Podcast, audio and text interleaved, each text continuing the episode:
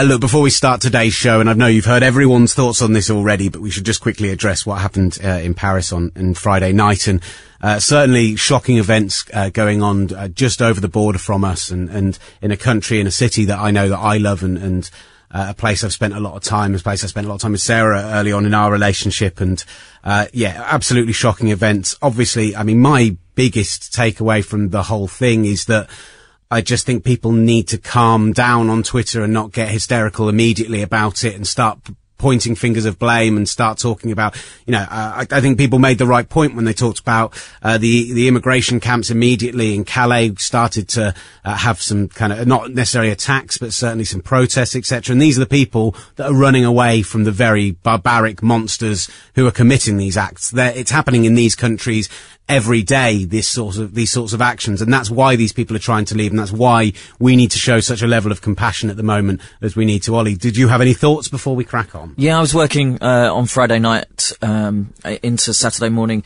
seeing all the events unfold through news channels and the wires, the journalist wires that there are.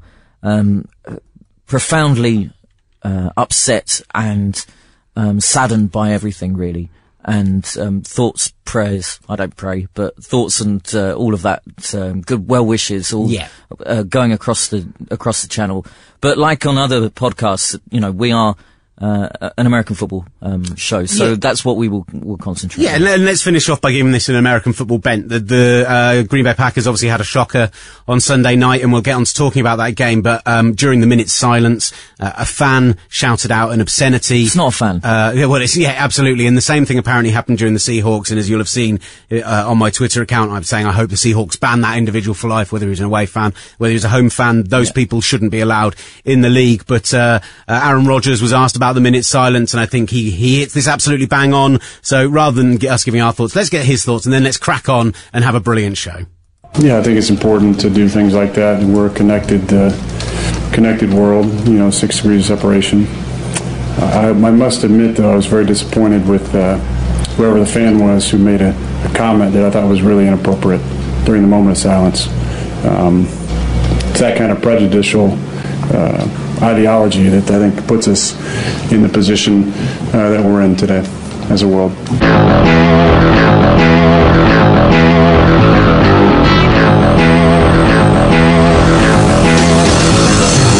Hello and welcome to the Gridiron Show in the Week 10 review show. It was such a fantastic slate of games, it's had me dancing around the studio in the build-up like Drew Stanton on a winning touchdown drive. Coming up, we're going to be talking about whether the Packers are even going to make the playoffs at this point. What a performance from the Cardinals. The Cowboys are a mess, and we're going to announce the winner of our championship package game. This is the Gridiron Show in association with Sports Travel Tours.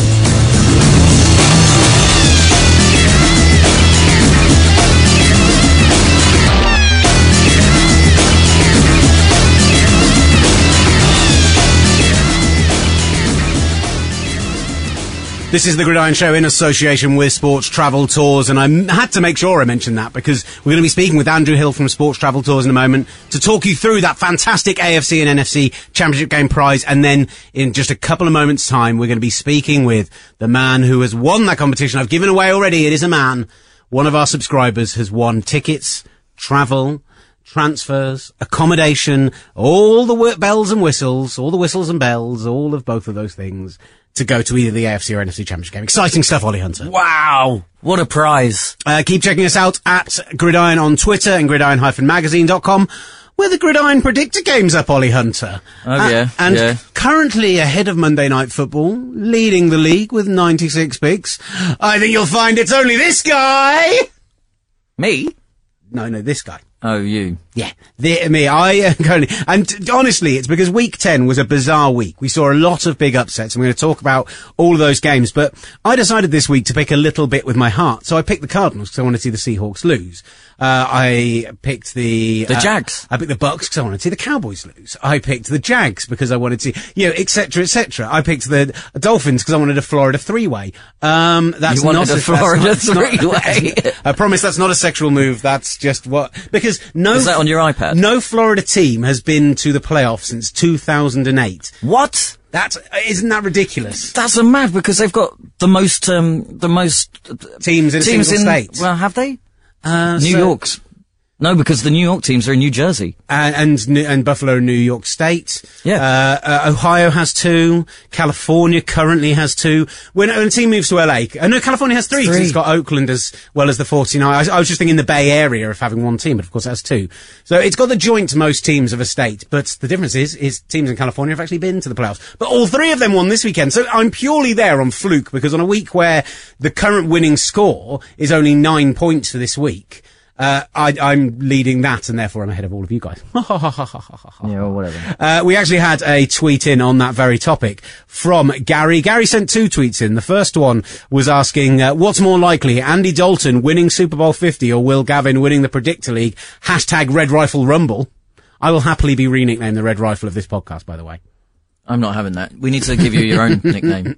He also asked, if Will wins the Predictor League, do we have to actually admit that he knows what he's talking about? Let's get hysterical, hysterical. I want to get hysterical. Let's get into hysterias. No, is the simple answer to that. I don't anyway, so... it'll probably all go to pot now anyway, and the Bengals will lose tonight, and we'll talk about that. Should we do the competition first? Yes, let's get that done and dusted. Let's do the competition first, and then we'll talk Monday Night Football, we'll do all the Week 10 games, loads of stuff to talk about. But just before we get to that, Ollie, I like to bring in a little element of nonsense from you at the beginning of the show. Is there anything you want to add now, or do you want to save back all your nonsense? Save back, yeah. Okay, so I need to just paste that thing that I wrote in there, that you saw that I wrote in there, but you don't know what it says, into the back end of my little running order. I thought it said jalapenos, but now I know what it says. And now you know what I'm going to ask you about. Okay, let's cover off the competition and speak with Andrew Hill from the fantastic Sports Travel Tours. So we want to kick off today's podcast with the massive announcement about who's going to win the AFC/NFC Championship game package. It's a fantastic prize. We've talked about it on this podcast ever since we first joined up with Gridiron and started doing it as the Gridiron Show. It's been a long time coming. You had to have subscribed to the magazine by November. Everyone that did has gone into a hat, and we have a winner. But before we do so, let's be joined on the phone by the man who has so generously donated this prize from our affiliate partner, Sports Travel Tours. Andrew Hill, how are you today, sir? I'm doing brilliant. How are you guys? Yeah, very well indeed. Very well indeed. Now, before we get on to the prize, we've been talking a lot about our trip next year, and we're going to be contacting some people this week who have shown some interest. So if you're interested in coming on a tour next year, at Gridiron on Twitter or gridironpod@gmail.com, we've got some kind of approximate pricings, etc. we can run by you. But you're on this year's tour right now, aren't you, Andrew? I am. In fact, it's a beautiful day. I'm in New York City. In actual fact, I'm in Hoboken. And I'm looking out onto the New York City skyline. Absolutely stunning at the moment. Sun's out. I can see the World Trade Center, new building to my right, Empire State Building to my left. It couldn't be a nicer day. And the guys who came this year got to see the Giants come oh so close to beating the Patriots last night, and they got to see the Jets-Buffalo game on Thursday night. Two fantastic games of football and a college game. Just how great has the tour been this year? Oh, it's been fantastic. We started off in San Francisco. We did the 49ers game with Blaine Gabbert making his first start and getting the win. Come on! Then we went down to San Diego, did the Chargers game against the Bears there, where another bit of a shock with the Bears winning, although yesterday's performance was pretty good. And then over here for the two games in New York. So, yeah, we've had a fantastic time. Fantastic. And with college games and high school worked in, I know the guys when you were in San Diego took in an Anaheim Ducks game in the hockey as well, something that they kind of decided to do on the fly, and you guys drove them up there. So it's genuinely really worthwhile, and we'll send out more details about that coming up. But we've got this competition prize to give away. We're going to be calling the winner in just a moment, Andrew. Just talk through exactly what this person is going to win and how it's all going to work. Well, we're going to fly them out to the city that hosts either the NFC or the AFC Championship game. They're going to have 4 nights in a hotel, all paid for by Sports Travel Tours. They're going to have great tickets to the AFC or NFC Championship game, along with all the transfers to and from, etc., and whatever other experience we can add in. Obviously, each city is different with the experiences that we have and that we put together. So, unfortunately, we can't give you any more details than that because we're waiting to see who's going to be in the game. Yeah, I was going to say, if we could give you more details than that, I'd be laying quite a lot of money on what the AFC and NFC Championship games are going to be this year. If we knew that much at this point. But, you know, you could be going to Charlotte, you could be going to Carolina. Well, I said it last night. Charlotte versus the Panthers versus the Cardinals could be the NFC Championship game. That would be an incredible game. You could end up in Ohio. You could end up in New England. You could end up in Boston. Well, that's New England, but yeah, there's so many great, fantastic cities, and the way it's going to work, Andrew, as well, is that they're going to, as far as I'm aware, is because we're not going to know the game until 7 days beforehand, essentially you're going to work out which is going to offer the best experience for the competition winner as well. That's right, yes. Obviously, we want to make it the best experience possible, and therefore, when we know the two teams and the two cities that are going to host the games, then we'll call the lucky winner on the Monday morning after the game and go through everything with them. Give them all the details, tell them exactly where they're going to be going. Fantastic. Look, what a great prize and what a fantastic thing for you guys to give away at Sports Travel Tours. Keep checking out Andrew and everything they do at sportstraveltours.com. Dead excited about this. Look, you've probably had an absolutely shattering 10, 11 days, Andrew. So you go see everyone off to the airport, as I know you're doing this afternoon, and we'll catch up either when you're back or at some point over the next couple of weeks. Sounds great, and we look forward to having you guys do the work next year on the tour for us. He was telling me, Ollie, just about how much work it is. I thought it was going to be a big jolly and we're just going to go and drink and stuff. But apparently we have to do stuff. Well, I'm all for it. Love it. Andrew, always a pleasure, sir. That sounds great. Thanks, guys. The Arrowheads Abroad have just confirmed that they're doing a tour with... Indeed, they are, yeah. They're going to be going out and doing a Chiefs game next year. That's dead exciting. I kind of want to go on that. Let's try and get the Chiefs involved in Ara. See, I'd love to go to Arrowhead. Yeah, that is one of the places that I would most love to see a game. Look, we're going to get on to talking about the games and everything else in a little while, but we should call our winner. And to kind of let you know, when we take your details, when you become a subscriber to Gridiron Magazine at gridiron-magazine.com, essentially we have your name, your address, your email and everything else. We don't ask for a phone number. And we didn't realise what an issue this would be when we wanted to call a competition winner and spring the surprise on them. So what we did was earlier today, we've emailed the person in question and we've asked them basically if they would be willing to, Matthew Sherry, the editor of Gridiron, whether they'd be willing to take part in a survey about the magazine itself. So we're going to call the winner up and we're going to ask them a few survey questions, and then we're going to drop in the fact that they've won this fantastic opportunity to go to either the AFC or NFC Championship game. And like we said, tickets, flights, the whole lot. It's going to be a fantastic experience. So so let's give them a call now. Luke speaking. Oh, hi, is that Luke Woolsey? It is, yeah. Luke, hi, Will calling from Gridiron, Gridiron Show and Gridiron Magazine. How are you doing, sir? I'm good, thanks. Yourself? Yeah, very well, thank you. Very well indeed. Look, thank you for agreeing to take our call this evening. We've just got a few questions to run by you, so you okay for 5 minutes now? Yeah.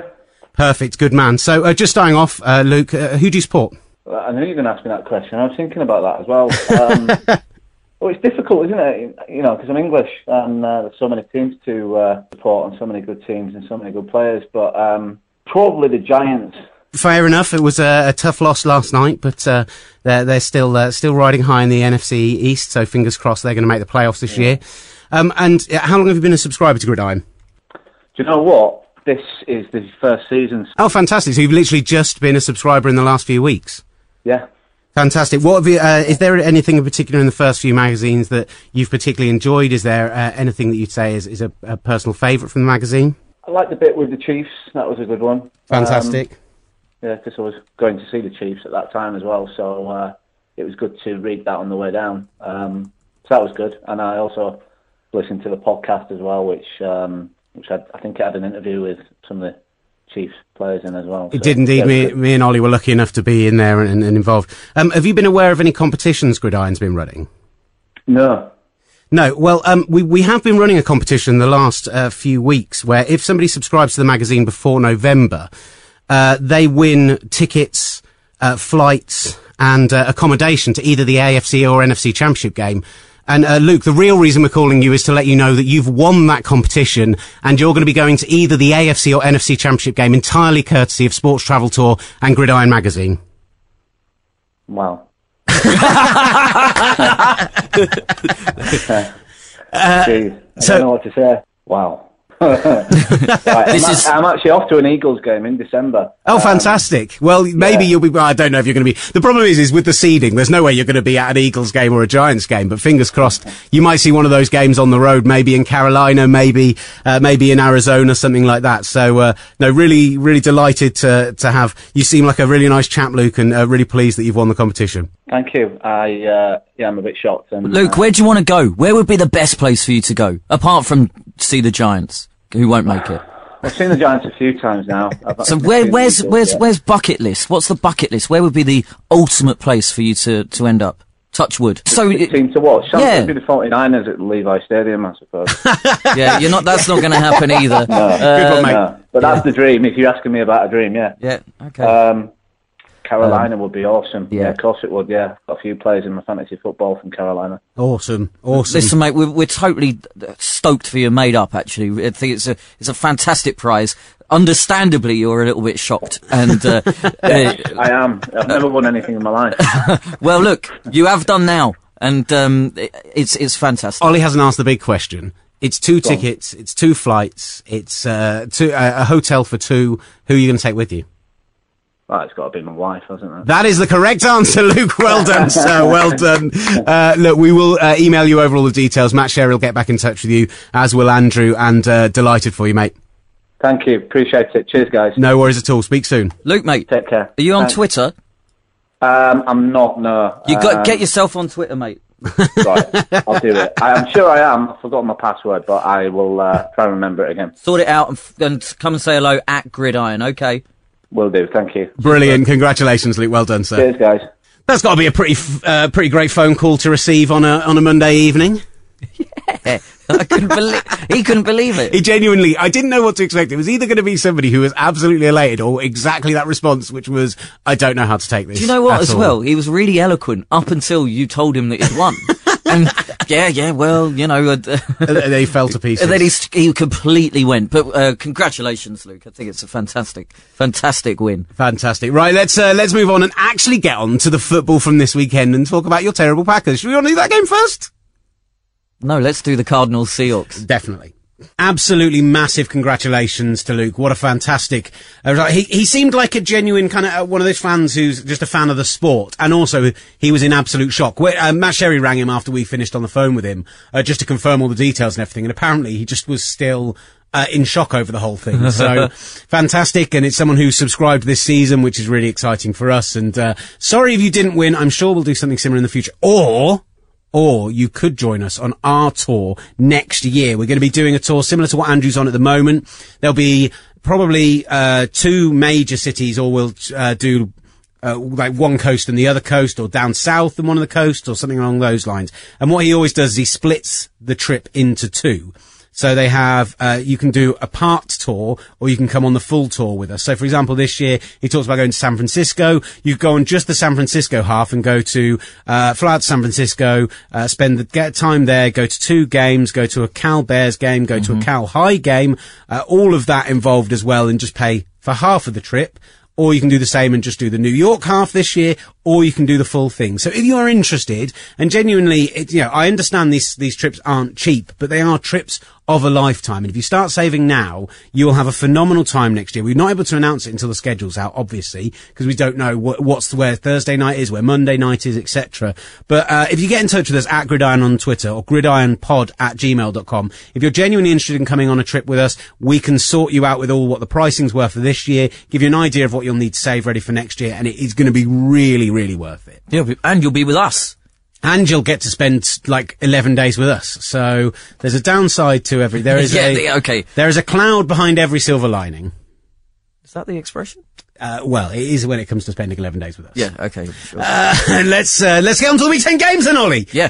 And I'm going to start off with the late game, and a game that, prior to this happening, because of the way that the early games had worked out, and because I was having a lot of fun on Twitter, I was a little bit cock of the walk, and I would put out a thing on Twitter saying, a Twitter poll to our listeners saying, who do you fancy, the Seahawks or the Cardinals? And a lot of people got in touch with us saying, Seahawks at home, Seahawks off a bye, can't beat them, and I was all, I believe believe in the Cardinals. I know they can do it. And despite the fact that they desperately tried to throw this game away, Carson Palmer threw for 363 yards and 3 touchdowns, the most anyone's thrown on Seattle since Tom Brady in 2012. And Andre Ellington had a 48-yard touchdown run with 1:58 remaining. The Cardinals moved 3 games ahead in the NFC West with a wild 39-32 victory against the Seattle Seahawks last night. Not only was it the most yards they've been thrown on since 2012, but if you take the last 6 games of the regular season combined last year, they conceded less than the 39 points they conceded against the Cardinals last night. This was a wild game of football and so much fun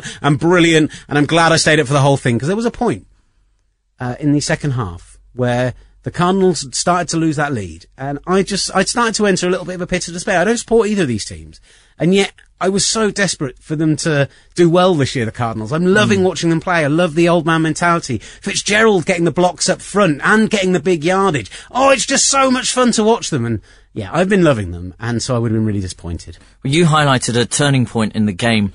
And actually, it was quite a serious incident that happened. And it's something that I was with a guy that has covered rugby for the last 12 years, a guy that's watched a ton of football. An ambulance came onto the field. Why did that happen, Will? Well, just to say, before this incident, to give you an idea, before this happened, the Cardinals, I think, were 22 and 9 up, something along those lines. They before their first touchdown drive, they'd already had 12 minutes of possession to the Seahawks 4 minutes. They had 8 first downs to the Seahawks 1. They were dominant, but Carson Palmer threw a stupid pick in the end zone, which he, when he tried to force the ball into double coverage, when it's, you're being double covered by KJ Wright and Earl Thomas, that's probably a stupid play to make. They were, the Seahawks were then fortunate to not get a safety, because it was ruled that, Russell Wilson was outside the tackle box when he threw the ball, intentional grounding in the end zone, but because it didn't reach the line of scrimmage, it should have counted anyway. Then the Cardinals did get a field goal, and then they got a safety to move up to 5. It was just a really bizarre opening to the game, but the Seahawks were managed to control time possession. Chris Johnson was doing well up front, like we've seen all year. I mentioned Fitzgerald and his blocking, but such a huge part of that has been the signing in this offseason of Mikey Iapati from the 49ers. He's probably the best run blocking right guard in the league. I think you'd put him and Yonder from the Ravens probably as your 2 guards if you wanted to block against the run and have an all-pro type line, and he went down with what looked like a serious neck injury. Now, first of all, we should say that he is fine. He went to hospital, had the MRI, flew back with the team. All fantastic news. An ambulance came on, and this game went on for ages. It didn't finish till 5:30 in the morning, and this injury was part of it. But the moment he went out of the game, they could not protect Carson Palmer whatsoever. And you've got to give love to the Seahawks. This isn't just because the Cardinals lost a key member of their team, but the Seahawks exploited that in a massive way. They started bringing rushes of 4, 5 guys, blitzing a lot more often. When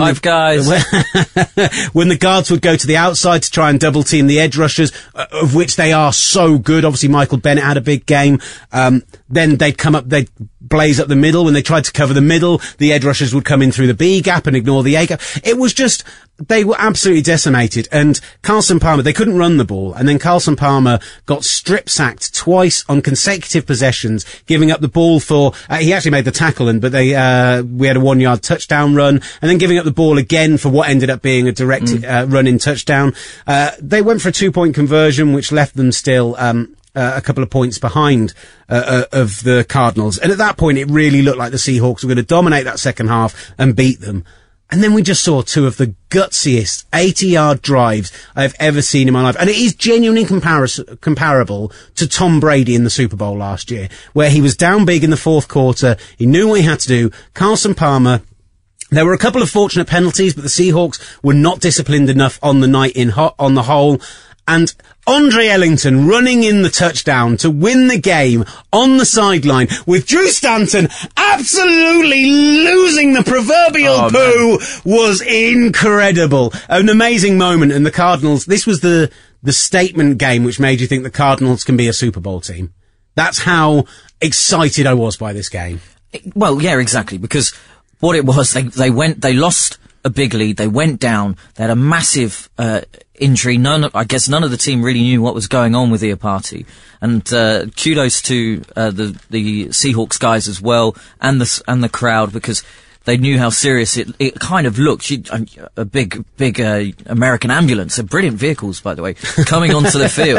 Hashtag vehicle watch. Yeah. But to come back the way that they did, and look, if the Seahawks had won that, that could have been the catalyst for the Seahawks to come back at the Cardinals. So it was so key that Carson Palmer put those fumbles away from his mind, mm-hmm.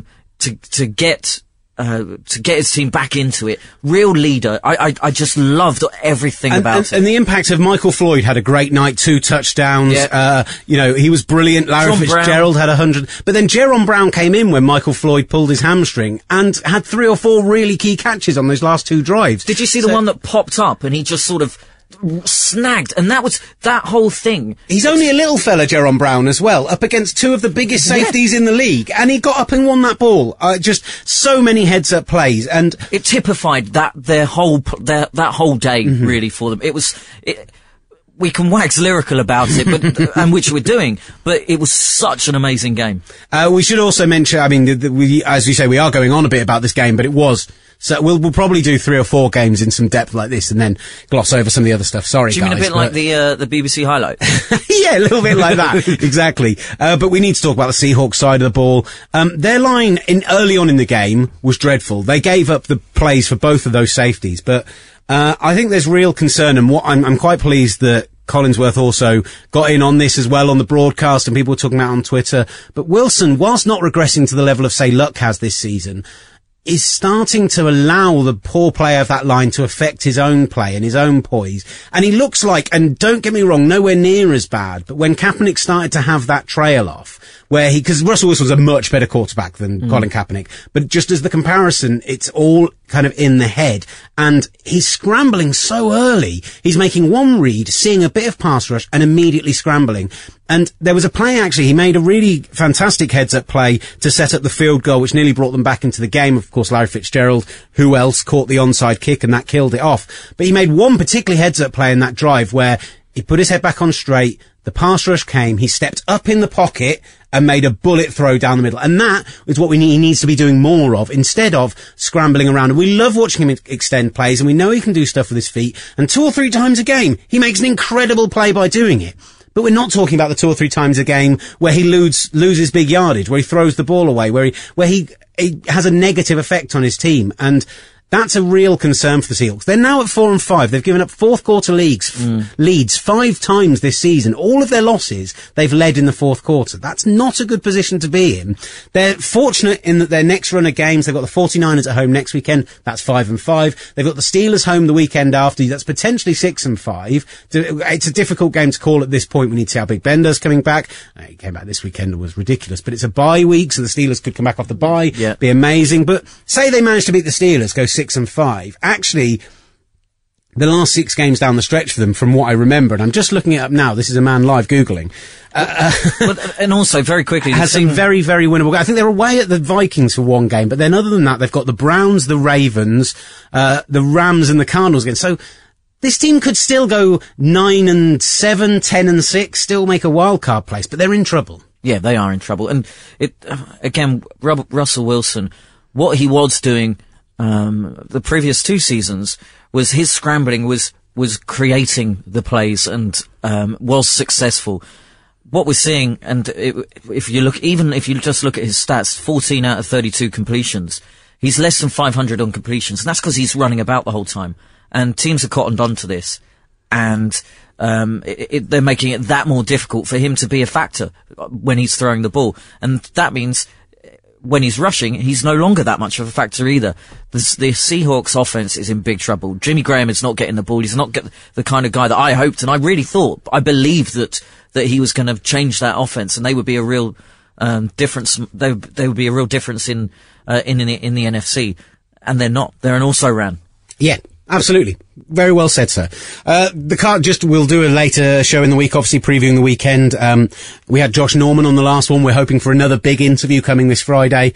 Similar sort of size of interview, similar sort of, let's just say, a team with a similar record as well. But next weekend, Sunday night game, Cardinals at Bengals, the Ginger Bowl. That is going to be a hell of a Sunday night game. Been flexed into there for the late game, so great flex. If you still can, book Monday off work, stay up and watch that one live. This one was so good last night and such a compelling game, and I can only imagine next weekend's. And there's so many storylines. Yeah. Carson Palmer returning to the Bengals, the team where obviously he suffered that horrible injury in the playoffs that led to that potential Super Bowl winning team ending up falling to the Steelers. They went on to win that Super Bowl, Pittsburgh. So many great storylines, so much great play between these teams, and we can't say at the moment because of the Bengals Monday Night Football, but they're probably facing a 9-0 team. Yeah. And we forgot to do Monday Night Football, Ollie. Well, let's talk about that now. We were so excited about doing Cardinals Seahawks. We will get on to do all the rest of the weekend games now, but let's quickly look at the Bengals hosting the Texans. That's happening tonight, and as per usual, I'll record a little something tomorrow morning. Wow, what a result on Monday Night Football. Not one any of us expected, and one that Ollie is going to roundly mock by accident in about 2 or 3 minutes' time. So we'll run through that in just a moment. But quickly, to kick off, there have been a couple of bits of news since we did the podcast. Later on, we're going to talk about Rob Ryan and the fact that he was on the cusp of being fired as we recorded this podcast. It now has been confirmed by the team. Sean Payton saying we didn't like the direction we were going in. Well, that's very much a downward trend. We'll get onto that in a little while. And later on, we slag off Nick Foles as well. It looks like Case Keenum is going to be starting for the St. Louis Rams. Nick Foles benched. He's still owed $7.75 million by the team. Of course, picked up in the big trade this offseason for Sam Bradford with the Eagles. And we did ask on Twitter, you guys, who you thought won that trade. The general response is James Simpson said neither. So I asked, well, if you had to take, who would you have? Foles plus the picks or Bradford? He said, deciding between the two means your team doesn't have a starter. I don't think Foles is an NFL QB, but I think Bradford can be. However, the pick would be the most valuable thing in this case. St. Louis get a 2016 second rounder to get a new QB with David Howell, says. Josh Hunter says the winner of this trade is the Giants, Cowboys, Washington, 49ers, Seahawks and Cardinals. And James Fernie says the tax man can't think of anyone else. Overall on the vote, 63% of you went for the Eagles. But I think when you consider the pick as well, I probably slightly side with the Rams, even though Foles has been terrible this year. Again, we get onto that in a little while. So let's talk about the Monday Night Football as the Texans bring the Cincinnati Bengals perfect season to an abrupt ending. And TJ Yates, who knocked them out of the playoffs in 2012, continues to kill off the Bengals. He took over from Brian Hoyer, who sustained a concussion, and rallied the Houston Texans to a 10-6 victory over the Bengals, giving them their first loss. The touchdown pass is well worth a watch for DeAndre Hopkins. Ball over the top, one-armed left-handed grab. Did brilliantly to stay in bounds, so it's well worth going back to watch that. The story from the other side, Dalton had a tough game against the Texans defense, was hit a fair few number of times. AJ Green fumbled after a catch with 40 seconds left, but the biggest story for me is that Tyler Eifert, who came into this game with just 3 drops through the first 8 games of the season, dropped 3 key passes in the second half, in fact 2 of them in the fourth quarter, and just killed the game off for the Bengals. So they weren't good enough on the day. This was an unexpected loss, and it really adds something even more to that game next weekend as they have to they have to play the Cardinals on Sunday Night Football. So we'll preview that a little bit later. We'll get into all of that a little bit later on as well. So just a quick take on the game. We spend almost no time talking about a 10-6 game later on, so we shouldn't spend too much time talking about this one. Thank you, and let's send it back to the studio. They lost to the Texans? No, that did not happen. Well, maybe it did. We'll never know. Well, we will know in about... But you and I don't know right now. Exactly. Clever. The Cardinals did everything they could to try and throw a game away, but then came up big late on. Sorry, the one final note I did have from that game, Tyrann Mathieu, what a ridiculous player that guy is turning into.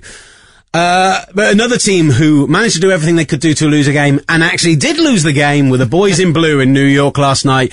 A Stephen Gostkowski 54-yard field goal with a second remaining on Sunday kept the New England Patriots unbeaten with a 27-26 victory over the Giants. Josh Brown had made his 4th field goal at the game with 1:47 remaining, and who would bet against Tom Brady to move that team into field goal range? 44 yards covering, with including a 4th and 10 on the series, which genuinely looked like it might be an issue. Danny Amendola came up big in that spot, stepping in for the sadly injured Julian Edelman. It looks like he won't be back until the playoffs. Do you owe me an apology? I didn't break his leg. No, I can't think what else you're talking about. So okay. The Giants now 5-5, giving the Patriots all sorts of problems over the year. 2 Super Bowl wins, as well as the win in New England in 2011, 2000. I can't remember when it was. Something like that. Some point in the last 10 years. But seriously, this game was the Giants to take, and they couldn't do it, and it was a disappointing loss. It was a really disappointing loss. In fact, I was absolutely gutted when they'd lost this. But the Giants really, really pushed the Patriots and showed that the Patriots are beatable. I think what's interesting is that the Patriots this year, we've said that about a few teams have shown the way to do it, but the Patriots have basically boat raced absolutely everyone they've played so far this year. This was the first time we've seen a team really step up their play against the Super Bowl champions to a level where they took them the distance. We've seen teams give them problems in the first half. The adjustments have sorted that out. Amazing stat. The Beckham's 76-yard touchdown, 82-yard touchdown, something like that. I'm getting him and Gronkowski's the wrong way round, which makes this stat annulled, but that's the biggest play against a Bill Belichick coach team ever. What? In 278 games, the biggest play Bill Belichick has ever conceded. That's utterly ridiculous. Malcolm Butler had a brilliant day. He broke up the Odell Beckham catch, which may have been a catch, may not have been a catch, in the end zone for a touchdown. For me, I have to say, he's got two hands, he's got control, and both feet touch the ground. Well, we saw one of those given... It's very in a different game. It's very similar to the Lions. It's very similar to the Lions one a couple of weeks ago for Golden Tate. Very, very similar. This needs to be clarified as soon as possible. Mike Carson's going to be writing a big article on the catch rule for the next Gridiron magazine, and I think we're going to get him into the studio and chat catch rule and everything else at some point over the next couple of weeks. Big fan of Iron Mike, so that'll be good fun. But the Giants at the end, they had clock management issues earlier in the season. They managed to get rid of those, and then Coughlin just not running the ball when they had about 2:07 left and throwing the ball. The second throw was fine on the second down because it was going to hit the 2-minute warning anyway. So, of course, you throw that and try and make the play and try and make the touchdown. But not running the ball before that allowed Belichick to take another timeout before the 2-minute before the field goal was kicked, gave the Patriots the extra 40 seconds. That was enough to get them into field goal range. That's what killed the game for the Giants. It just shows you what a game of fine margins it is. Was it a bit of prevent defense? Or was it just really Tom Brady using all of his experience and skill? Yeah, there was that kind of, the Giants have tried to play with that bend, don't break mentality this whole season, and they've not really managed it. They've got a lot of takeaways, but they've also given up a lot of scoring plays. The big problem for the Patriots, I think, is no Dion Lewis. James White came in, did some bits, had a couple of catches, nothing particularly impressive. Amendola stepped up in a big way, particularly on that 4th of 10, but I'm sorry, he's not Julian Edelman. But then Julian Edelman was at Wes Welker, and he's been this impressive this year. They've got their top 3 tackles all out. Brady's won Super Bowls with bad teams, but the Patriots are losing players at the wrong time, and with still to face the Brock Osweiler Broncos team. Sorry, I can't keep a straight face when saying that. But with the Patriots, I think they'll lose this season. I think they'll probably go 15-1. They'll get the bye, whether they'll be the home team or not. Depends on how the Bengals do down the stretch. But yeah, it's concern is when they get to the playoffs and play good teams for three or four consecutive weeks. I mean, the one caveat is that LeGarrette Blount has scored 7 touchdowns in 5 games. So, they lost Lewis, but they do have that sort of north-south power back, which they've got. And, Pats fans, you'll obviously you'll make the playoffs, but it's just whether there will be undefeated or not. And, I'm with you, Will. I think they might go 14-2 or 15-1. I mentioned him already. Brock Osweiler into the game in the third quarter after Peyton Manning broke the all-time passing yards record in literally the saddest way anyone's ever done it. It's Brock o'clock, though. Peyton Manning threw a 4-yard pass to, break the all-time passing record. And then he only threw 31 more for the rest of the game, but he threw 4 interceptions as the Denver Broncos went down to the Kansas City Chiefs 29 How to many? 13. 29 to No, 4. No, the other thing you said. 4. 4 interceptions. He threw 4 interceptions, which, by the way, puts him up to 17 for the season. Stafford and Luck are in joint second place with 12. Whoa. Hey guys, it's Devon Sam here from Lucas Aid Sports Podcast, running the show. Check out this week's episode where we get to meet the one and only Anthony Joshua. Oh my goodness, do you think he wants to be friends with us now? Yeah, mate, he told me that he wants to link up and have a bit of sparring. Yeah, sure he did. So head to all your podcast providers and click subscribe now. Also get in touch with us at Lucas Aid Sport using the hashtag running the show. You will not regret it.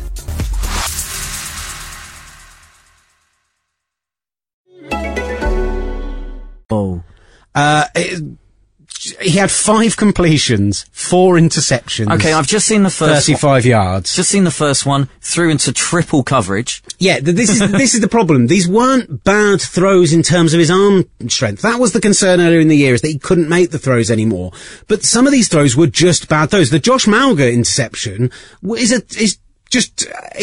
there's a zone defense and he just doesn't see the guy. Yeah. He just, this is meant to be the best cerebral quarterback of all time and he just doesn't see him. Absolutely shocking. Oh my goodness, I've just seen the third one. That's incredible. I like that you're watching this live. This is good. Gary Kubiak has come out since the game and said he should have benched him before the game, but let him go because he wanted to go. We know he's going to miss this Sunday's game. We know that Brock Osweiler will take over for that. He's got a foot injury. The Chiefs now, though. So the Broncos. I tweeted out something along the lines of how many takeaways would the Broncos defense if they got to face Peyton Manning every week?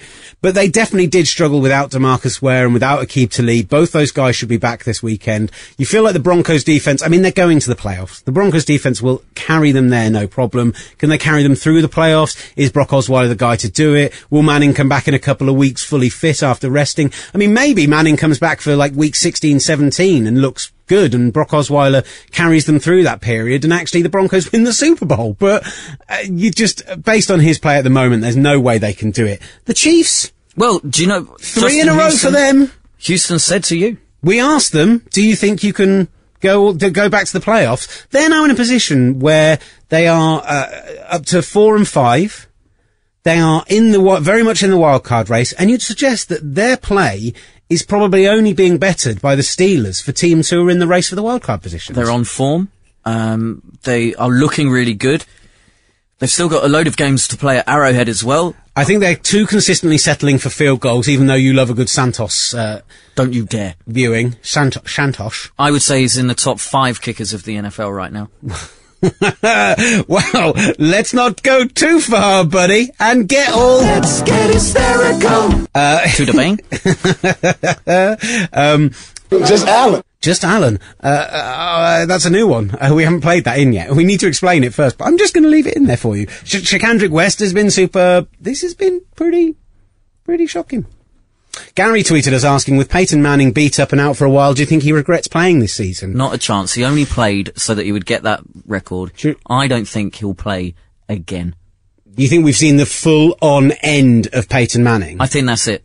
Wow. Hysterical. I think he comes back for the playoff run. That's my belief. I will have a beer bet with you that is it for Peyton. I significantly. Peyton, okay, how much does he have to pay? Because they blatantly bling him in. They blatantly bring him in at the end of the Week 17 game. Are they at home in Week 17? I can't remember, but they bring him in at the end of the last home game. The fans do a big applaud for him. It's the last snap of Peyton Manning's career. They do a whole thing. And then that's it.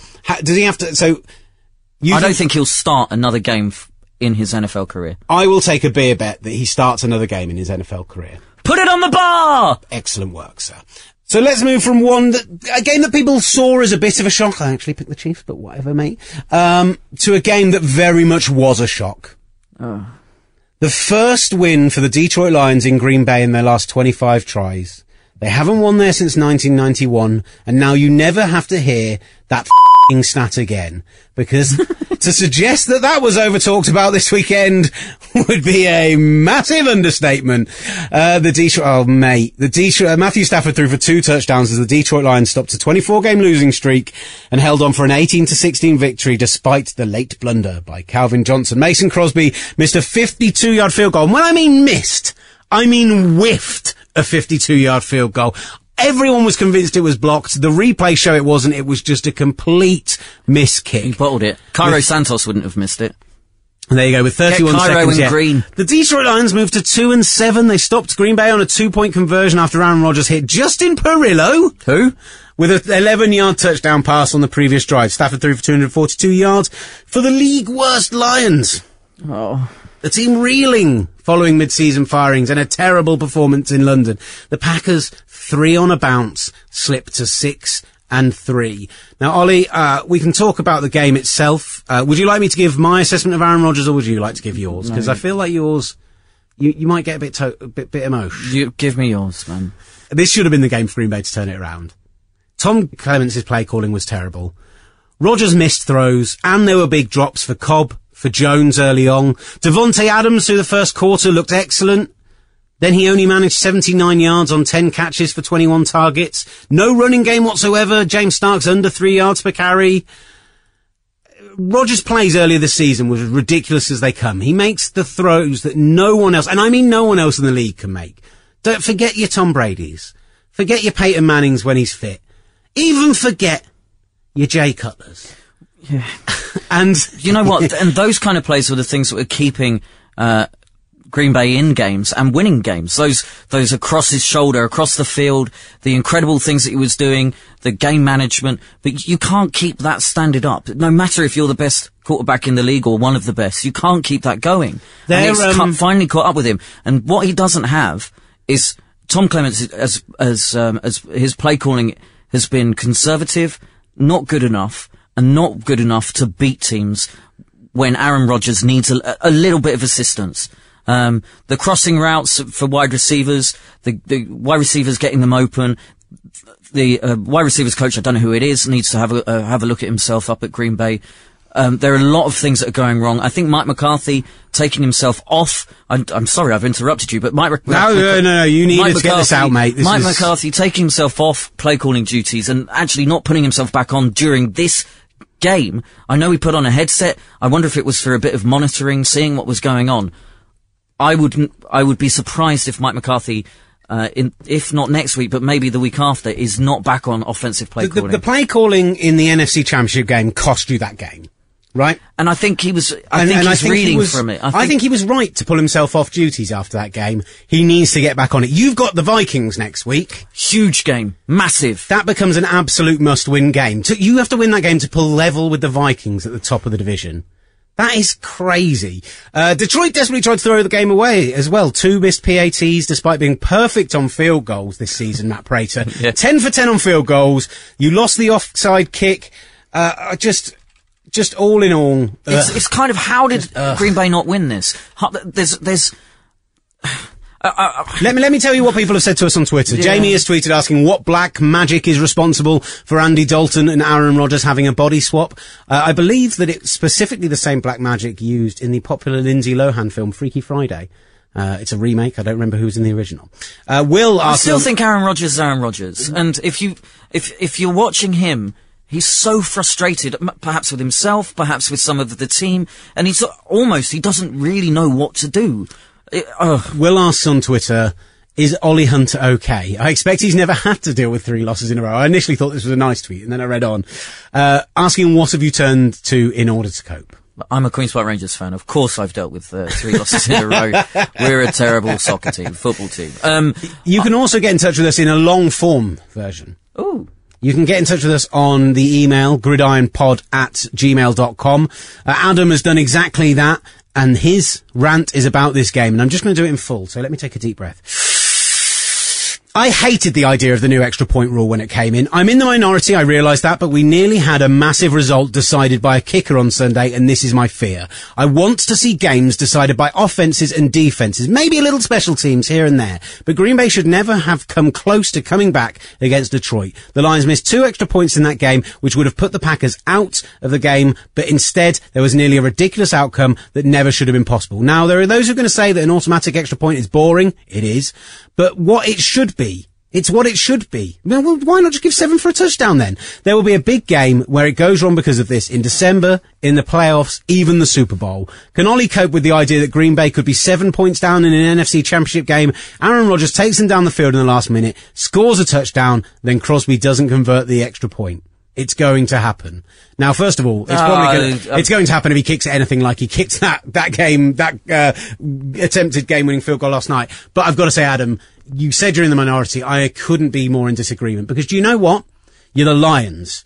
You're the worst team in football right now. And I mean that. You're worse than the 49ers. You're worse than the Titans. You're worse than any of those other teams that we've slagged off over the recent weeks. Maybe not the Browns, but we'll see. You're worse than the Bears. Yeah, quite a lot of teams worse than the Bears right now. And you've gone into Lambeau and you're in a position where you're potentially going to lead. You've missed a PAT already.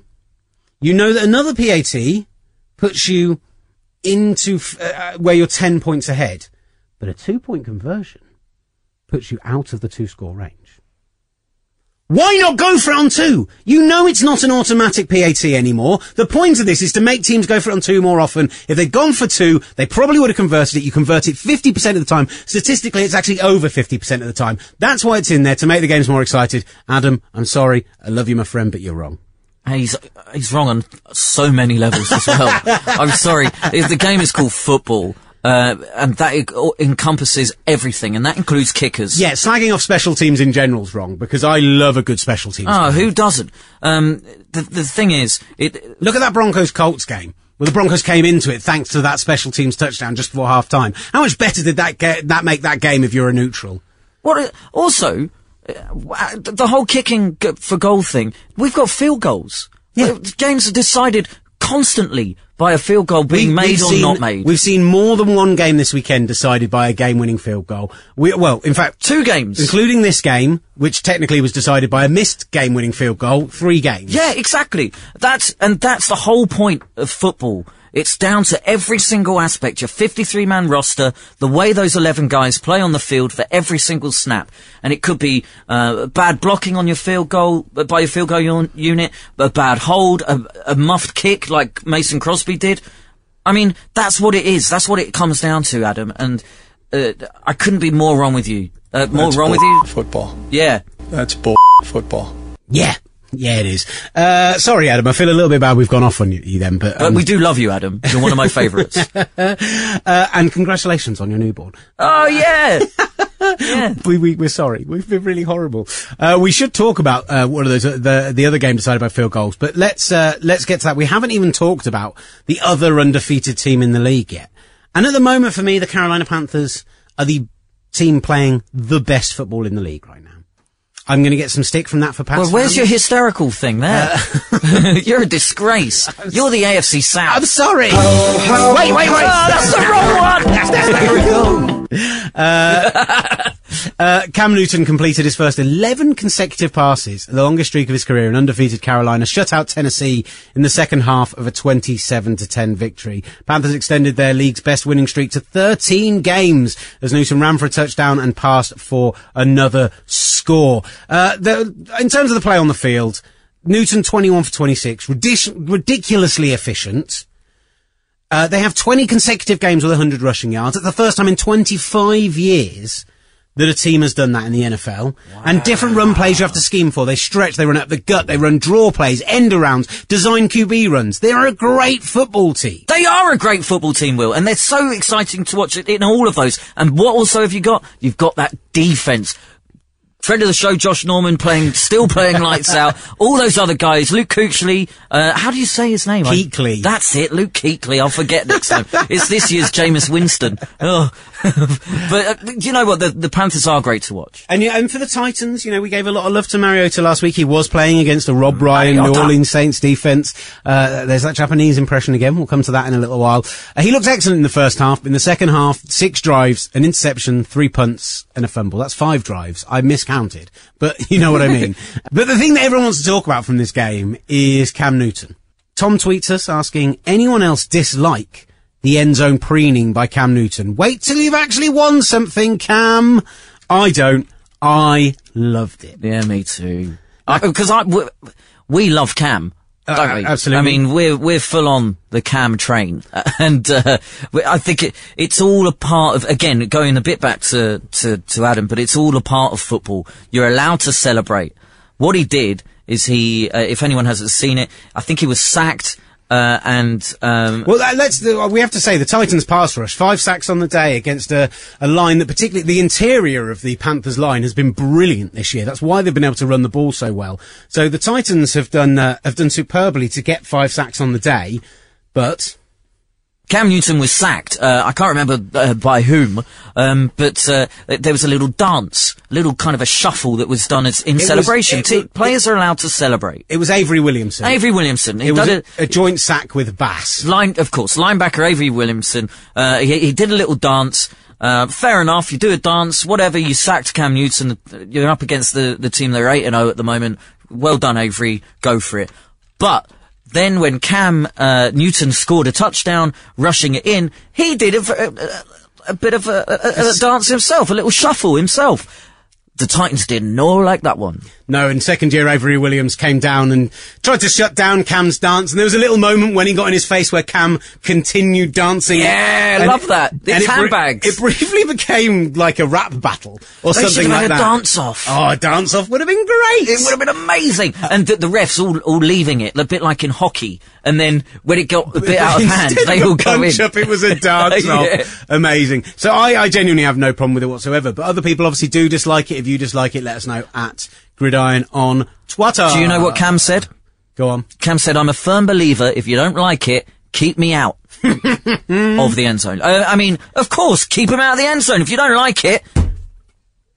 I feel like this has been a very passionate podcast today. Yeah, I love it. I feel like it's a shame that we're going to have to now lock down some games which weren't so exciting. But there's still a couple of games involving playoff teams. Let's start off with, we mentioned they're going to be playing Green Bay next week. Well, Adrian Peterson and the Vikings ran wild in Oakland on Sunday night. Peterson, 203 yards and a touchdown in his record-tying sixth career 200-yard game. Cordell Patterson returned a 97-yard kick return, and the Vikings took sole possession of first place in the NFC North, beating the Raiders by 30 points to 14. My biggest takeaway from this game, I mean, he tied O.J. Simpson for the most 200-yard games. Peterson on target for 1,800 yards this year. We've talked so much about Devonta Freeman. We've talked so much about Todd Gurley. He's having a ridiculous year. Yeah, it's just solid production year on year. Week on week. And that also means that the Vikings can then put pressure on other parts of the ball, or not have to rely on Teddy Bridgewater, who I still don't think is elite, but you know what I mean. Derek Carr was the better quarterback today. Yeah. His deep ball, both the accuracy and power, is fantastic. Greg Cosell joined us in the off-season and talks to us about Teddy Bridgewater's mechanics. He compared his throwing style to like a waiter holding a plate. Like a very flat hand, which means a very flat release. Mm-hmm. And that can cause issues when you're throwing the ball deep. I mean, Mike Wallace is one of the worst fits in the league. None of the receivers had over 45 yards. They didn't get Stephon Diggs going again, but their defense is phenomenal. Linval Joseph is having a brilliant season. That young linebacking core, all those draft picks they've picked up, loving the Vikings on defense. And when you've got Adrian Peterson running the ball for, averaging 150 odd yards a game, and when you've got a defense playing as well as that Vikings defense are playing, I really thought that they were a case of a team who had run the table of bad teams, and now they were going to have to go into Oakland, who are a team we like, then face the Packers at home, go to the Falcons, home to the Seahawks, at the Cardinals. That run of 5 games, I was saying if they come away with 2 wins out of that, they're a playoff team. I wouldn't be surprised to see them come away with 3 wins. Yeah, it's a great time to be playing the Packers at the moment. Things not going well for them. The Falcons are a Jekyll and Hyde team. I hope their bye weeks come at the right time. So I love watching the Falcons play on offense, but they've been bad the last few weeks. And again, with the Seahawks, you don't know what's going to happen with them. Yeah, they could conceivably come out of that with 3, 4, even 4 wins. I've not given them the respect they deserve this year, the Vikings. They're a playoff team. Me either. That defense, you're right, has really stepped up. Captain Munilin, Harrison Smith, Chad Greenway as well, Xavier Rhodes. That does mean the Vikings next season go 5-11, because that's what the Vikings do. They put together a playoff-worthy team, they go to the playoff, and then they play terribly the following season. Yeah, you're right. It's what they've done for some time now. It's what they'll probably do again. Sorry, Vikings fans. Let's rattle through these last few games then, because we've gone on for a little while, but we can't not talk about the end of the Jacksonville Jaguars game, as the Jags came out victorious against the Baltimore Ravens, 22-20. The AFC South is alive. Did we name the division of the disgrace too early? Maybe. Probably not. It could be the NFC North. But the Jacksonville Jaguars came out with the winners over the Baltimore Ravens. Jason Myers kicked a 53-yard field goal after Jacksonville got an extra play. Why? After the clock had run down. So basically, Jacksonville got the ball back after the Ravens had taken the lead with a field goal. They drove down the field, completed a pass that was kept in bounds. Bortles had to spike the ball. They had 2 seconds left. The ball was snapped. The snap was high. Bortles kind of he held on to the snap, but it wasn't clean. The clock had hit zero. If he spikes the ball there and then... Game over. Game over. So he reeled back, ready to try and throw it downfield. The fantastic pass rusher, Elvis Dumerville. So he just stepped off him because all you want to do is throw it downfield. Chances of a Hail Mary coming off are very, very short. So obviously that's what Dumerville did, right? Bortles slips... Dumerville goes down on top of him, grabs the face mask as he goes to the ground. 15-yard penalty. They are currently 12 yards out of field goal range at this point. Puts them into field goal range. Gives them an extra play after the clock's gone down because the game can't end on a defensive penalty. They kick the field goal. They win the game. Baltimore, what are you doing? Has that ever... That must have happened before, It is the fourth time. Oof. That a game has ended, that has been won thanks to a defensive penalty. Obviously, you can't end a game on a defensive penalty because the fact is that if you knew a team had 3 seconds left, they needed a touchdown and they were 40 yards out, all you do is get all of your corners to hold the receivers. You just basically rugby tackle them to the ground. We'll get the penalty, but we'll win the game. You can't do that. You get the 15 yards. They get to replay the down. So, in the end, it was a ridiculous ending. Jacksonville actually, what's ridiculous about this is that this is the worst I think Jacksonville have played in about 4 or 5 weeks. Bortles, they've played much, basically, Bortles said, we've got to turn a corner to winning those tight games. And you take the Texans game a few weeks ago where they were dominant for three quarters and then just threw it away in the fourth. This is, they still didn't play badly, you know, touchdowns to both of the Allens, Allen Hurns and Allen Robinson, and as our friend, which is the better Allen, Delvin Smith likes to tell us. Just Allen. It's just Allen. Just Allen. But it's so funny. Baltimore has lost its 7 games. It's 2-7. It's lost its 7 games by a combined total of 32 points. They are averaging just a 4.5 point loss per game. They've been tight in all of them. We had a tweet from Neil Dutton, and this actually relates back to your game as well. I'm sorry to come back to that one. He had a bold prediction that a Super Bowl winning head coach will be fired this off-season. It's not going to be McCarthy. Hashtag Team Harbaugh, hashtag Team McCarthy. It's not going to be McCarthy. It won't be Harbaugh either. That's why it's a bold prediction. Packers don't fire head coaches, especially ones that have won a Super Bowl. It won't be McCarthy. McCarthy's going to turn it round. I don't know about Baltimore. I don't think they might Harbaugh either. Harbaugh's had too good a record there. Ozzie Newsom's been too good there.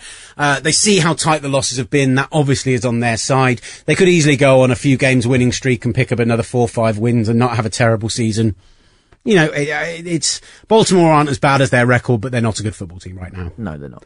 Right, we need to speed round the rest of these games, starting off with the Pittsburgh Steelers and the best backup quarterback performance of all times. Pittsburgh Steelers with a 30-9 win over the Browns. Roethlisberger coming off the bench after Landry went down. 379 yards and 3 touchdowns as they overwhelmed the hapless Browns. Sorry, are you on first name terms with Landry Jones? Yeah, but it's because I knew I'd get it wrong, so I didn't try to. You were going to go Jarvis Landry. Who knows? You were thinking it. Cleveland's D looked really good in the first few weeks of the year. They're now a hot mess. Johnny Football, 375 yards. That's pretty good. Why did you call him Johnny Football? Sorry. It's what I'd written down here. You're an absolute disgrace. Johnny Manziel, 375 yards, only 9 points. When he's flushed out of the pocket and extends plays, he does something well.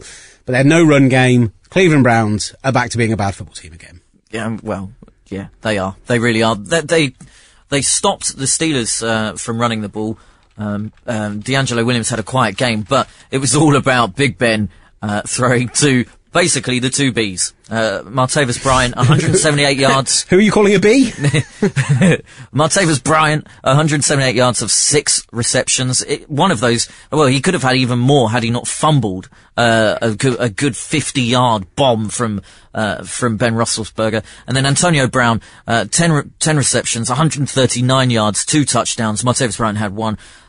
One of the touchdowns from Antonio Brown, catching it and then down the middle and then breaking out to the left, and into the end zone, a somersault, which he landed on his feet. It was incredible. The game caller at the time said he's a one-team wrecking ball. I love watching the Pittsburgh Steelers play. Ben Roethlisberger asks, Dave Cheeseman asks on Twitter, which team has the best backup quarterback? He goes on to say something else, but we'll get on to it in a moment. The San Francisco 49ers. It's obviously Drew Stanton. Oh, of course it is. Yeah. both on his level of play, he's a decent level quarterback. You know, he did well when he came in last year and won them games. But there's one guy that's not, and he points this out as well. Please don't say it's Mr. Mark Loves an Interception Sanchez, because the Eagles blew a 2-touchdown lead at home, and their quarterback. Well, no, they lost a 2-touchdown lead and they lost their quarterback with a great chance to move clear in the NFC East. This is why I asked if we'd gone disgrace too early. Sanchez comes in, throws a red zone interception, kills the game off, and the Eagles lose 20-19 to the Miami Dolphins. Not great. No, they had blocked punts, missed field goals, that interception, and a terrible 4 downs to kill the game off at the end. 4 throws, 2 of them overthrown, 2 drops, and all short of the line of scrimmage. An average of 7 yards. The Dolphins looked pretty good in the last 3 quarters. The run defense suddenly got it a little bit better. Miami, like the Chiefs now, are only 2 games back, but they don't look like a playoff team. No. I think the Kansas City Chiefs look more like a playoff team than the Miami Dolphins. The AFC 6th seed race is looking a little bit ugly right now. Yeah. But the best part of this game is the reaction that an Eagles fan had to the managing to lose to a bad Miami Dolphins team. Eagles, why did you lose so stupidly? Huh? Why, Eagles, why? It's Sanchez throw INT. No. Why, Eagles, why did you lose this freaking game? Why, Eagles, why did you make us feel so ashamed? Damn! EAGLES, damn! That's incredible. I love the why Eagles why instead of fly Eagles fly. It's incredible. My favourite bit of it is Damn! I quite like when he spells out eagles. Yeah. Like jets. Yeah, that's weird. Yeah, I love it. EAGL, I don't even know. Damn! We have tweeted that video out from @Gridiron on Twitter, so you can check that out. One more thing from that. Yeah. London's Jay Ajayi looked pretty good on 2 decent sort of 20-yard runs. He was 6 carries for 48 yards on the day. Look, it's a general rule in life that people don't like hearing about other people's fantasy teams. It's much like when you tell someone about your dreams or your gardening. I don't know. Is gardening boring? But when I took Jay Ajayi in the 12th round of our Dynasty League, I got so much slander and hatred. Oh, you're just an NFL UK shill. Just because you've met him and interviewed him, Will, you think you take him now? I was stacked. I needed a flyer. I knew I could stick him on IR. I did exactly that. And now I'm going to be keeping him for next year because he looks like a real prospect. If anyone's listening from that league, screw you all! I know a lot of them listen as well. The only one who doesn't listen is James Dixon, and I'm pleased.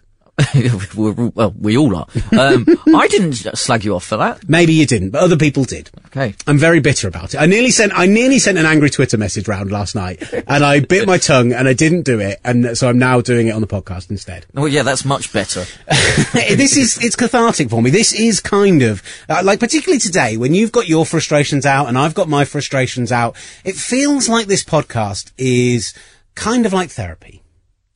I think people, after listening to it, might need some therapy. Heyo! Heyo! Who does need some therapy is Jeff Fisher. I think it was BS. It was BS because the St. Louis Rams managed to lose to the Chicago Bears, Will Gavin. Yeah, Zach Miller caught 2 touchdown passes and rookie Jeremy Langford also had 2, leading the Bears to a 37-13 victory. Bears improved to 4-5, 3-1 on the road, and their offense have been they didn't even get Alshon Jeffrey involved in this game, and their offense was still good. Yeah.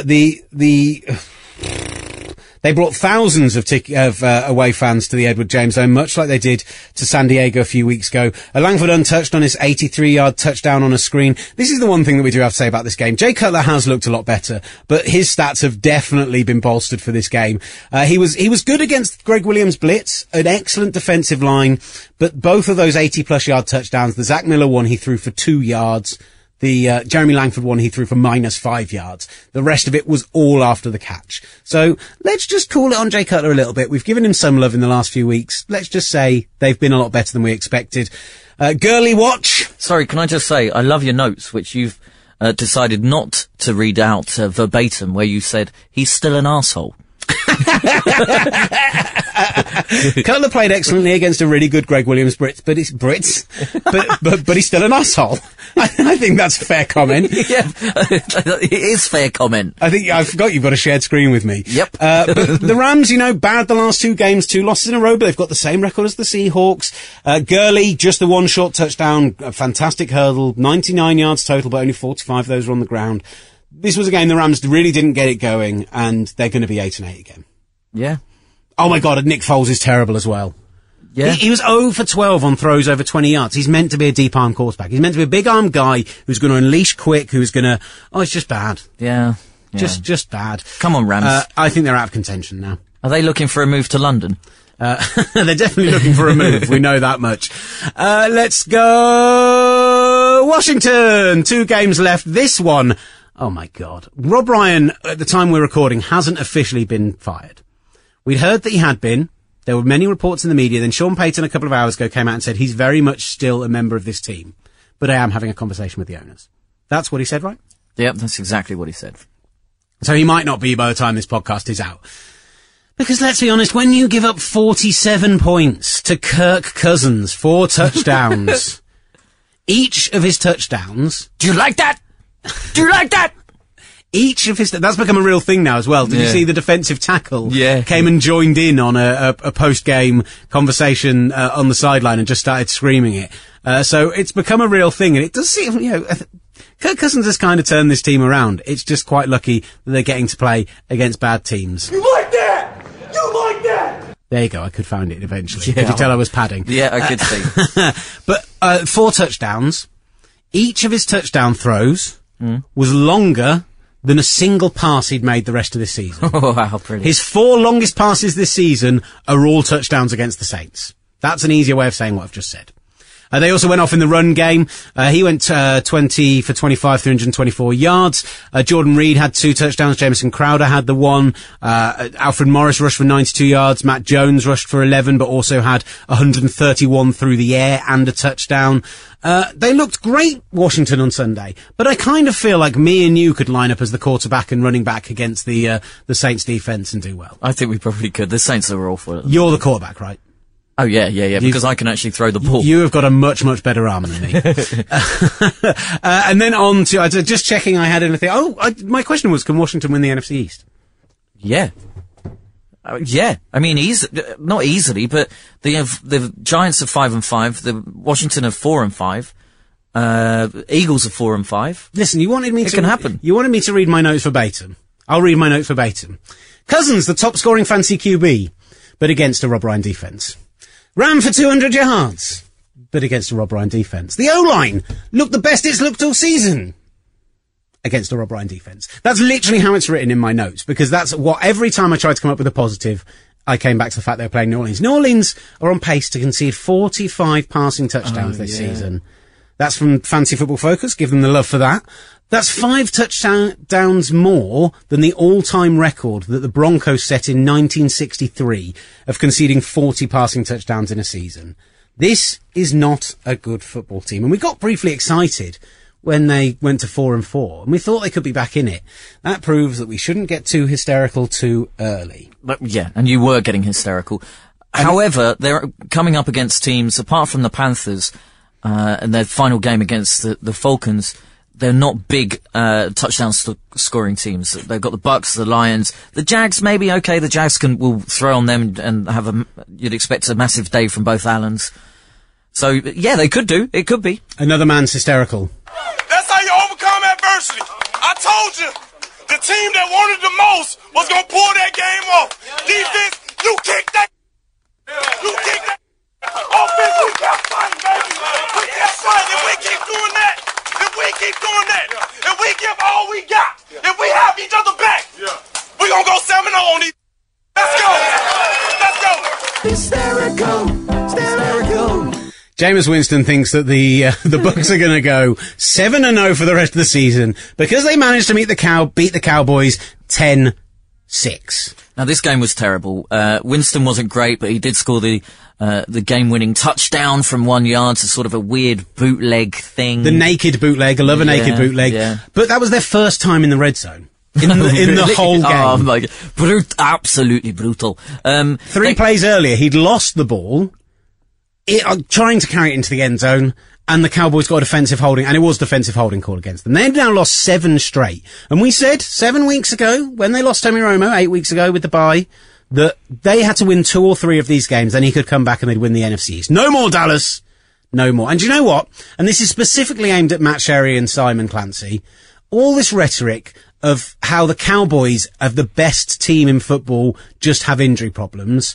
The best team in football, despite not having their starting quarterback, with a serviceable backup, would have beaten a Tampa Bay team who, prior to the last 2 minutes, didn't even get in the red zone. Mm-hmm. The Cowboys are not a good football team. They're now 0-5 since Greg Hardy joined. Today, Jason Garrett said the Cowboys have not reached the point where they're ready to be done with Hardy. They have a karma record of 2-7, and they are a bad football team. Didn't Hardy kick off on the sideline again? Yeah, he's an absolute... He turned up late for team meetings on Thursday, and then he kicked off on the sidelines at one of his own teammates on Sunday. I hate you. I physically and verbally and mentally hate you. Not the Cowboys in general, just Greg Hardy, but the Cowboys by extension until they get rid of him. Those are the views of Will Gavin and not the Gridiron magazine or Gridiron podcast. Nick Boyd got in touch while we've been doing the show, just to round us off, saying, are we buying Manning is injured? Has he made his last NFL start? #it potentials the hysteria. Well, Nick, you now know that Ollie Hunter has projected that he has made his last start. And he also said Kirk Cousins, specifically saying, you like that? You like that? Thank you for getting in touch, Nick. @Gridiron on Twitter. Ollie, any final thoughts, anything you want to bring to the table, anything you want to end the show on? Yeah, I'm off to Wembley Stadium tomorrow. Really looking forward to singing La Marseillaise. I've been practicing my French, and I think it'll be an incredible, poignant remembrance, but also celebration of equality, fraternity, and solidarity. Fantastic. I was going to finish the podcast by asking about your racist Japanese accent in the tortilla taste. It's not racist to do an accent. It was, yeah, but come on. It's not racist to do an accent. How? Do it now. So when we went to have a burrito, you can have either tomato, which you called tomato. I'll have tomato. Tomato rice, or, as I said, coriander rice. It felt. That's not racist. I just said the word coriander in a Japanese accent. That's definitely not racist. It's a bit like Marcos Mariota. That's not racist. It's just saying something in a funny accent. Let us know what you think @Gridiron or gridironpod@gmail.com. Don't forget to keep checking out Sports Travel Tours, sportstraveltours.com. And if you are interested in coming on a 11-day road trip with 2 college games, a high school game, 4 NFL games. How many? And 4 NFL games and all the fun and banter you could possibly ever want. We'll even go and watch some hockey, maybe some basketball. We'll see what else we can squeeze in, and we'll do plenty of fun and drinking and activities and all of the great stuff we can do while we're out in the US. So if you're interested in what is genuinely going to be one of the funnest couple of weeks of our lives, then get in touch @Gridiron, gridironpod@gmail.com. We'll send you across some early ideas of costings so you know how much money you're going to have to save. Once we've got those, we can do them on the podcast as well to give you an idea. And all in all, it's going to be brilliant. Get your picks in for next week. Enjoy Monday Night Football. I don't know why I've said that. It's already been on by the time you're listening to this. I hope you enjoy Thursday Night Football. Oh, yes. We've got the 2... probably really awful, terrible uniforms, but I'm really looking forward to it because I love watching the Jags play at the moment with the 2 Allens, Blake Bortles, who you still love. Just Allen. Exactly. What do you reckon? Hey, Blake Bortles, who should you throw the ball to? Just Allen. I reckon we are going to see a Jaguars win. I'm taking a Jaguars win as well to move to 4-6 and challenge in the AFC South. All right, Sherry. Sorry, yeah. Otherwise, thank you very much for listening. As always, this has been the Gridiron Show. Much love to you all, and vive la France!